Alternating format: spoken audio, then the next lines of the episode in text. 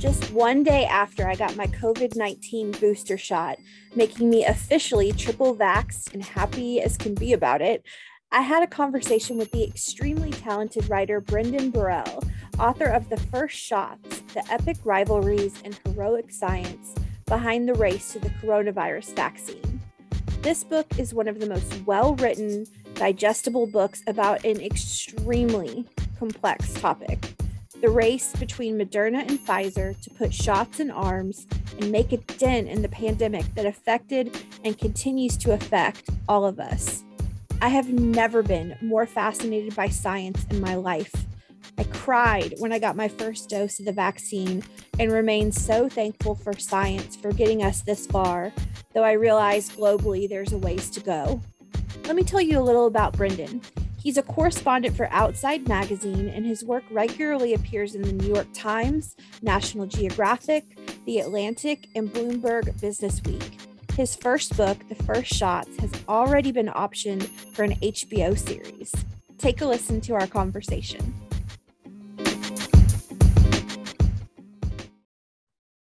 Brendan, welcome to the show. As I just told you offline, this is one of the most well written, compelling books I've read in a long time. So we have a lot to unpack here. Welcome to the show. thanks for having me, and thank you for. Uh, I, am so happy that you love the book. Oh, so good, so good. So first off, I'd love to know what compelled you to write this book. As you know, of course, this is such a loaded topic with so many continually moving parts, even up to the present day. um, well, yeah, I was I was actually pretty afraid of writing this book to tell you yeah. the truth. Um, I uh, you know, I'm a freelance journalist. I write about science a lot. I've written about weird infectious diseases and kind of at the beginning of the pandemic like everybody else I was kind of frozen just you know watching what the you know the latest news from the New York Times and kind of wondering how how I could contribute and when um you know, around April, it was sort of the chatter was like, hey, the only way out of this pandemic is to produce a vaccine. Yeah. Um, and uh, and my agent suggested that I write a, a book about that. And I'm like, oh man, I have to compete with all of these big, big shot reporters at the daily newspapers and so on. And they're just like, you can do it, Brendan and I'm so glad I did because I, I was I just I, I managed to get the access that I wanted and pull off something that that I had no idea was possible. No, and so. it's so good. And like I just told you offline, I want to repeat it on on yeah. the record is that it's it's obviously all true and, and nonfiction, but it's as compelling as if you're reading a novel. And it's it's it's this this topic could be really dense you know it can be really textbooky but this is not that. It's so well reported. So what was the most fascinating piece of research you uncovered? What surprised you as you were writing this book? Well what, what one of the things that surprised me is i'm not a politics reporter. I don't i barely know how government works yeah. but i had to go deep for this you know because this book I wanted to tell the, the inside story of how Operation Warp Speed was created and how it emerged from this incredibly dysfunctional administration and COVID responses we all experienced. So, how yeah. did this incredibly successful program emerge? And so, I I think you know I, I I got the pieces together, the science, and then started talking to these government folks. And the thing that blew me away was just how dedicated civil servants are and how interesting and passionate a bureaucrat can be. One of the guys I talked to a lot was Peter Marks, who's the head of this office that will that oversees vaccine regulation, and he's like this very skinny, geeky guy. Um, and uh and, but but he's just like he loves the, his job he loves regulating drugs and vaccines and yeah. uh, and that that was exciting for me yeah so, at what point in the vaccine rollout process did you start writing this book, and when when did it all begin? At, at what point did you start conceptualizing? Oh man, well, I mean, it's it changed a lot, but I I proposed this book in I think I wrote the proposal in May 2020. Um, okay. Just it was like a few days before Operation Warp Speed was even kind of made public. Uh-huh. Um, so uh, and, and, then I was I, I I started working on the book in, in June and I didn't know what I was doing. I was just like, had to, I was reaching out to all these different vaccine companies. At that point, we, we didn't know it was just, you know, like Moderna and Pfizer were getting, you know, in hindsight, you're like, oh, those are the big companies. There were over a hundred companies yeah. working on COVID vaccines, little tiny players vying for government funding and yeah. i was trying to sort of get inside those companies while i was also trying to understand what was happening inside the trump administration. So it was like this complete scramble and there were so many moments of doubt for me where you know because i knew i wanted to put this thing together where all the characters were somehow connected and interacting in some way. And to do that it's like taking a gigantic tree and trimming it till you just have the branches that work. And that's that was the process over the next a year. I would say that you were flying the plane while still building the plane. And much, there, yeah. there is such a huge cast of characters. We're going to get into a couple of them that I found super compelling in just a second. But I have to tell you, the book hooked me instantly with the Teddy Roosevelt daring greatly quote. If you if you say daring greatly quote at the as the epigraph of your book, I'm instantly sold. So um, it's important to note that as the book states, quote, he said it was like a piece of software that just needed to be updated for the latest outbreak. Someone asked him how long he thought that would take. We don't have a timeline yet. Is it Bancel, right? Uh huh. Bancel said, um, This has never been done before. So, in quote, so I think it's important for you to explain to the listeners, just in case they don't already know this, that the vaccine didn't come from nowhere, right? They didn't start from scratch. Can you kind of explain that? The there the rate at which we produced this vaccine was of course awe-inspiring and people are like wow yes. you know like, um yay break, science. Like seriously break, the totally. the miracle of science. Yeah. Breaking all these records but there was this this this backstory here with all these pieces that had been coming together over years and decades even. I mean the mrna mm-hmm. technology people had been dreaming of you know deploying a vaccine with mrna since you know the 90s and it was kind of like Stefan Bancel, who you mentioned, the CEO of Moderna. You know, his company had been around for 10 years honing their process. They didn't have an approved product on the market. There were a lot of doubts, but they had actually tested it in like a couple flu vaccines right before the, this pandemic broke out. So they were kind of getting very close and they needed something to push them over the line.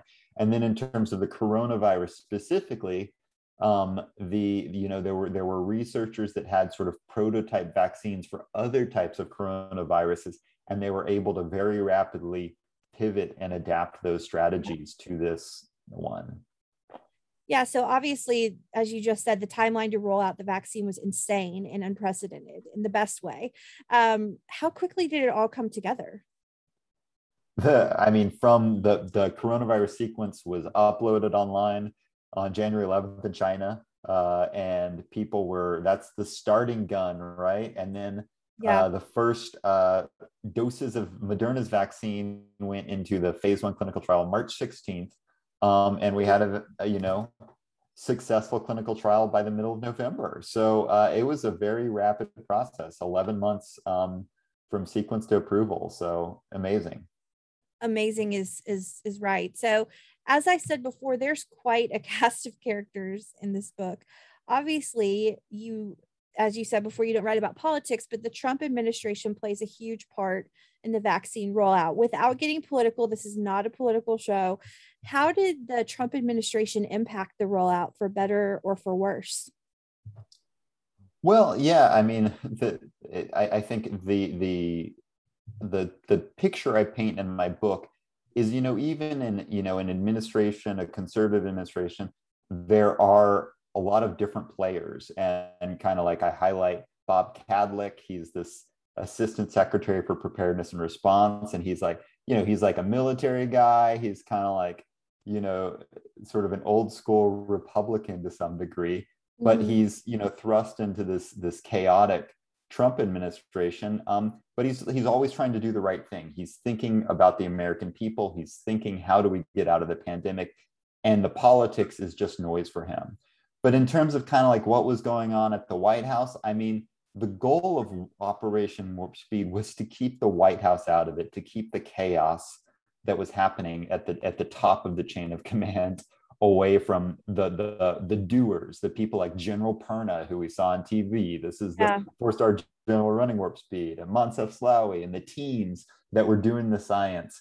Um, and by and large, you know, there. I mean, there are a few close calls, and I think it, it's you know, you say you don't want to talk about politics in the book, but it's a very important theme in my book is how sort of policymakers interact with scientists and bureaucrats, how they're supposed to, how they're not supposed to, because that's a very controversial topic.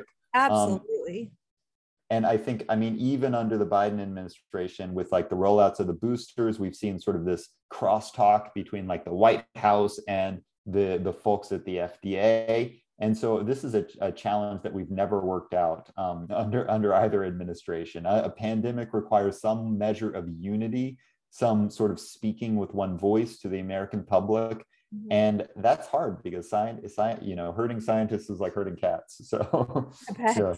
I, I look, I've reported about a lot of things in sure. my career. Science has never really been one of them. So, um, to think of you undertaking this is is is monumental from where I sit. I have so much respect. So, I'm going to quote a little from the book you write quote the team had discovered what they believed to be a design for a vaccine that would target many if not all coronaviruses as you mentioned just a minute ago but they had yet to prove it worked in a real outbreak. Well here comes this real outbreak. How did they get from that point on a very high level? Um, if, if listeners if you want to know the full story you can get the book but um, how did they get from that point to putting shots in arms of the mass population yeah. So I mean, you're quote you're quoting the moment that they that they had a, a design and they sort of you know had this strategy. So I mean, the coronavirus has this spike on it.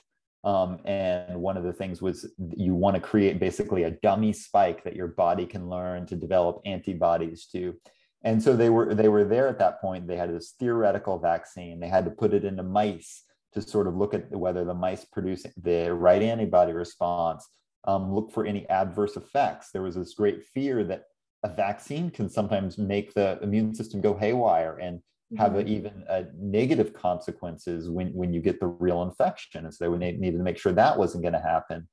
Um, and so they began with all these animal experiments. And each one, you know, each step of the way, they were saying, yes, this is working. This is working. They get into monkeys. This is working. All right, all systems go. We're going to put this into the first people. And uh, you know that that uh, the first clinical moment in a clinical trial is is you just inject a couple people. They're they're the sentinels. Make sure there's no strange safety reaction. Um, and you know, indeed, it was good. So they expanded the trial, and so over the next several months, you end up in thirty thousand people. This massive, unprecedented clinical trial amid a, uh, the winter wave of coronavirus in, in 2020 and and that's when we t- you know finally figured out yes this thing works. It works better than anybody ever anticipated. I want to tell you a real-time update. I got my booster my covid booster yesterday. Oh. So how are you I, feeling I'm okay. My arm, my left arm is killing me. I would like to remove it at the moment. Um, but and I feel a little puny, but honestly, not that bad. It's not, it's not as bad as I thought it would be. Um, and I never, for all three of the shots, I never felt the shot ever it's I, I said you're done? You did it already uh-huh. she said yeah we're done. And i never felt it. Unbelievable. And i have such an aversion to needles. And it, i'm just telling anybody that's listening that hasn't gotten the vaccine i am sitting here living proof. I just got my third dose of it. And you hear me speaking and i think i sound okay. So um March 11th, uh, I remember tw- of 2020. I remember this day. I remember everything about this day and what I was doing and where I was. And that was the day that you write that the COVID 19 became real to the world. It had, for a while, it was just in China, and then all of a sudden here here we are. It's it's it's hitting home. So as you write, quote, these two rivals were now racing each other on a global stage. Only one could be first. So let's talk a little bit about the rivals and what Project Warp Speed is. You mentioned it a minute ago, but dive into that for us for those that might not know. Well, the two rivals are Moderna and Pfizer, and you know they're kind of like twins separated at birth because uh, they both rely on this mRNA technology uh, Moderna was the early, you know, the early starter. Um, it was, you know, it was working with the National Institutes of Health from the beginning of January, um, and uh, and you know, got its vaccine into people first. Pfizer basically has this partner in Germany called BioNTech, and they uh, basically turned them down early on. This is a very typical thing in the vaccine business. The big players did not, you know, were sitting on the sidelines. Merck, Sanofi, they're like, yeah, this thing's going to go away on its own. Um, but it was only later that Pfizer called, you know, BioNTech again, and they're like, "Hey, actually, you know, we're we're going to reconsider. We would like to be part of the vaccine race." Yeah. Um, and so, uh, yeah, the the the vaccine goes in. The Moderna's vaccine gets uh, injected into the first people in that phase one clinical trial. The next day, Pfizer issues a press release that they're going for it too. Um, and so that was that was the beginning of this competition because Pfizer is such a bigger company. They had the wherewithal to actually fund their entire development process. Moderna was needed cash and they needed they ended up relying on the government, the program Operation Warp Speed gave mm-hmm. them the money to scale up their manufacturing and their testing and all of that. Mm-hmm. Um, and yeah and so warp speed is is sort of the core of of the book in many ways because this is this this giant government initiative um, that was kind of bubbled up from insiders in the Trump administration to address the vaccine um, development process to hand out billions of dollars to the vaccine makers um, allow them to pre-manufacture you know start manufacturing their vaccines even before they've proved effective. And this kind of took the business risk out of the game for all these companies mm-hmm. and helped us really, uh, certainly helped us get this vaccine out by uh, the end of 2020. Yeah, it's it's it's such a good book. And writer to writer here for a moment, you have a brilliant way of humanizing people these are um, characters that maybe we've seen their names some of them maybe we haven't but I love this passage, and, and if you'll oblige me, I'd like to. I, am sure it's weird to hear people read oh. your own words, but I'm I'm I'm going to do it because I really love this passage. It makes it makes it feel so human. This is from the book. Quote: Graham was in his home office, and he became very quiet. Vaccines against respiratory viruses were never that effective, he thought. These those efficacy numbers put the COVID-19 vaccine in the highest ranks up there with the measles vaccine. And then it continues, it looks like it works, he murmured. Almost immediately, he retreated back to his office. He collapsed into his chair and sobbed.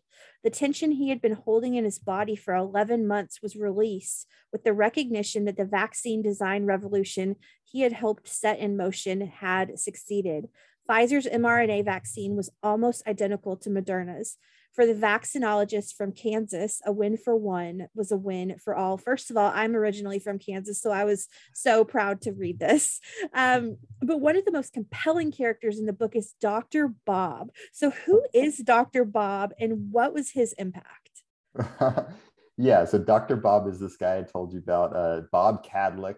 He's this, he he's this legend in the biosecurity world, which was a very, very small world in Washington until this last year.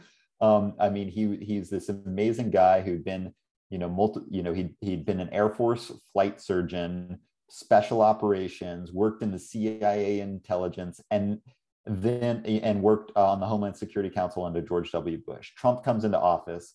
Kadlec is called to run this office called the Assistant Secretary for Preparedness and Response, which is like this obscure branch of the health department, tiny compared to like say the CDC or the NIH. Um, and uh, like Dr. Bob's family is like, we don't want you working for Trump. They were very opposed to it um and uh but but he's like they're calling me and i got to answer the call. And so mm-hmm. sort of Kadlec's story is very complicated. He's you know everybody i talked to says he's like super you know he's super dedicated um to just doing right by the american people but he's navigating this just tricky political situation he's got you know people working for him who don't like him and are uh, and just all these conflicts he's dealing with. The health department's falling apart under covid.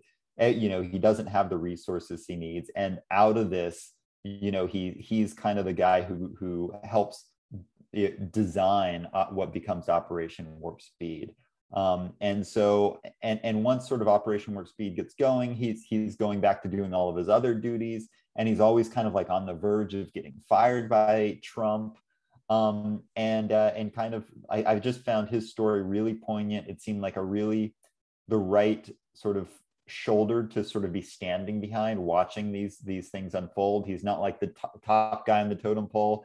He's not the guy like general perna running the show but he's like this the perfect observer. Yeah. Um yeah. And so so no i mean i, I found him a, uh, just a, a really compelling character i love dr bob i think he's my favorite character okay so um the book chronicles so many of the standout triumphs and trials of the race to the vaccine. What do you hope readers take away from the book?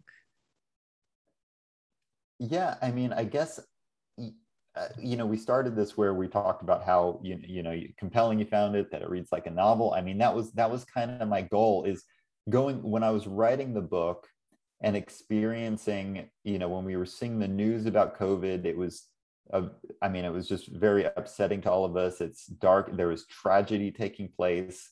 And i i wanted people i wanted to document that in my book absolutely. But i also wanted to sort of capture what it was like to be on the inside to be trying to do something about it. And just the excitement the energy the the ups and downs of that that experience of trying to stop a pandemic um, and so i you know first off, I want people to read the book to kind of have have that experience, which I don't think we've gotten from other journalism. Um, and then I guess you know the second thing is is you know I, I want people to to re, you know understand how these vaccines actually got made and the kind of thought that went into them. You mentioned Barney Graham. I, I capture and I tell the story of just how careful he is, just how hard it is to make a vaccine. You mm-hmm. know the you know these things they move fast but you know the, the thing about a vaccine is you're giving it to healthy people you're giving it to millions of healthy people so the rare side effect is a problem and that is front and center on barney graham's mind that's front and center on the regulator peter marks's mind yeah. and so I, I try to explain how these people deal with these these problems in a very nuanced way you you do a great job so obviously this my last question for you is um this is still an evolving story will there be a sequel and where do we go from here? well, yeah, I, I had to cut the book off at some point. Right. Um, and it was kind of painful because, uh, you know, I, I, I decided that, that January 20th, when the, uh, at the end of the Trump administration was a natural break for many of my characters. Um, but I knew that the COVID story continued. We've seen these variants emerge. We know that there are other looming threats on the horizon. Um, and uh, and yeah, I think I think with with the latest news, there was some news just in the last couple days that Pfizer has a new COVID drug that's incredibly yeah. effective. The pill. Adding to yeah, adding to Merck's drug. I mean, when you when you combine all of these interventions, we we have basically crushed the pandemic here in the U.S. The global story, which I originally hoped to have in my book but did not. I mean, that's still unfolding, and I, I hope that we get the vaccines out to the rest of the world and some of these drugs as well. Mm-hmm. Um, so so yeah, I mean, and and the next chapter is how are we going to prepare for the next pandemic? The next book, maybe I don't know. Just putting it out there. All right. The well, that, continues. Uh, well, yeah, you know, you like this one so much. I got to do. I got to do a follow up. Yes, and I expect Foley to be in the acknowledgments because this was my idea. You heard it here first on I'd rather be reading. well, the That's first right. shots, the epic rivalries and heroic science behind the race to the coronavirus vaccine is out now. Thank you so much for being here today. Thanks a lot for having me.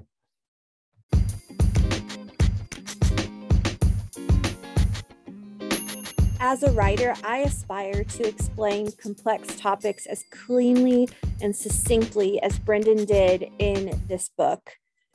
Friends, just a reminder to let me know what you're reading and what you're loving at hello, I'd rather be reading at gmail.com. And as always, follow, rate, and review our show. It truly means so much to me. Next week, we've got two ladies that will blow you away. Stacy Johnson Batiste, best friend since childhood of Vice President Kamala Harris, and Lana Wood, sister of actress Natalie Wood. We'll be back on Monday with more. Have a great weekend.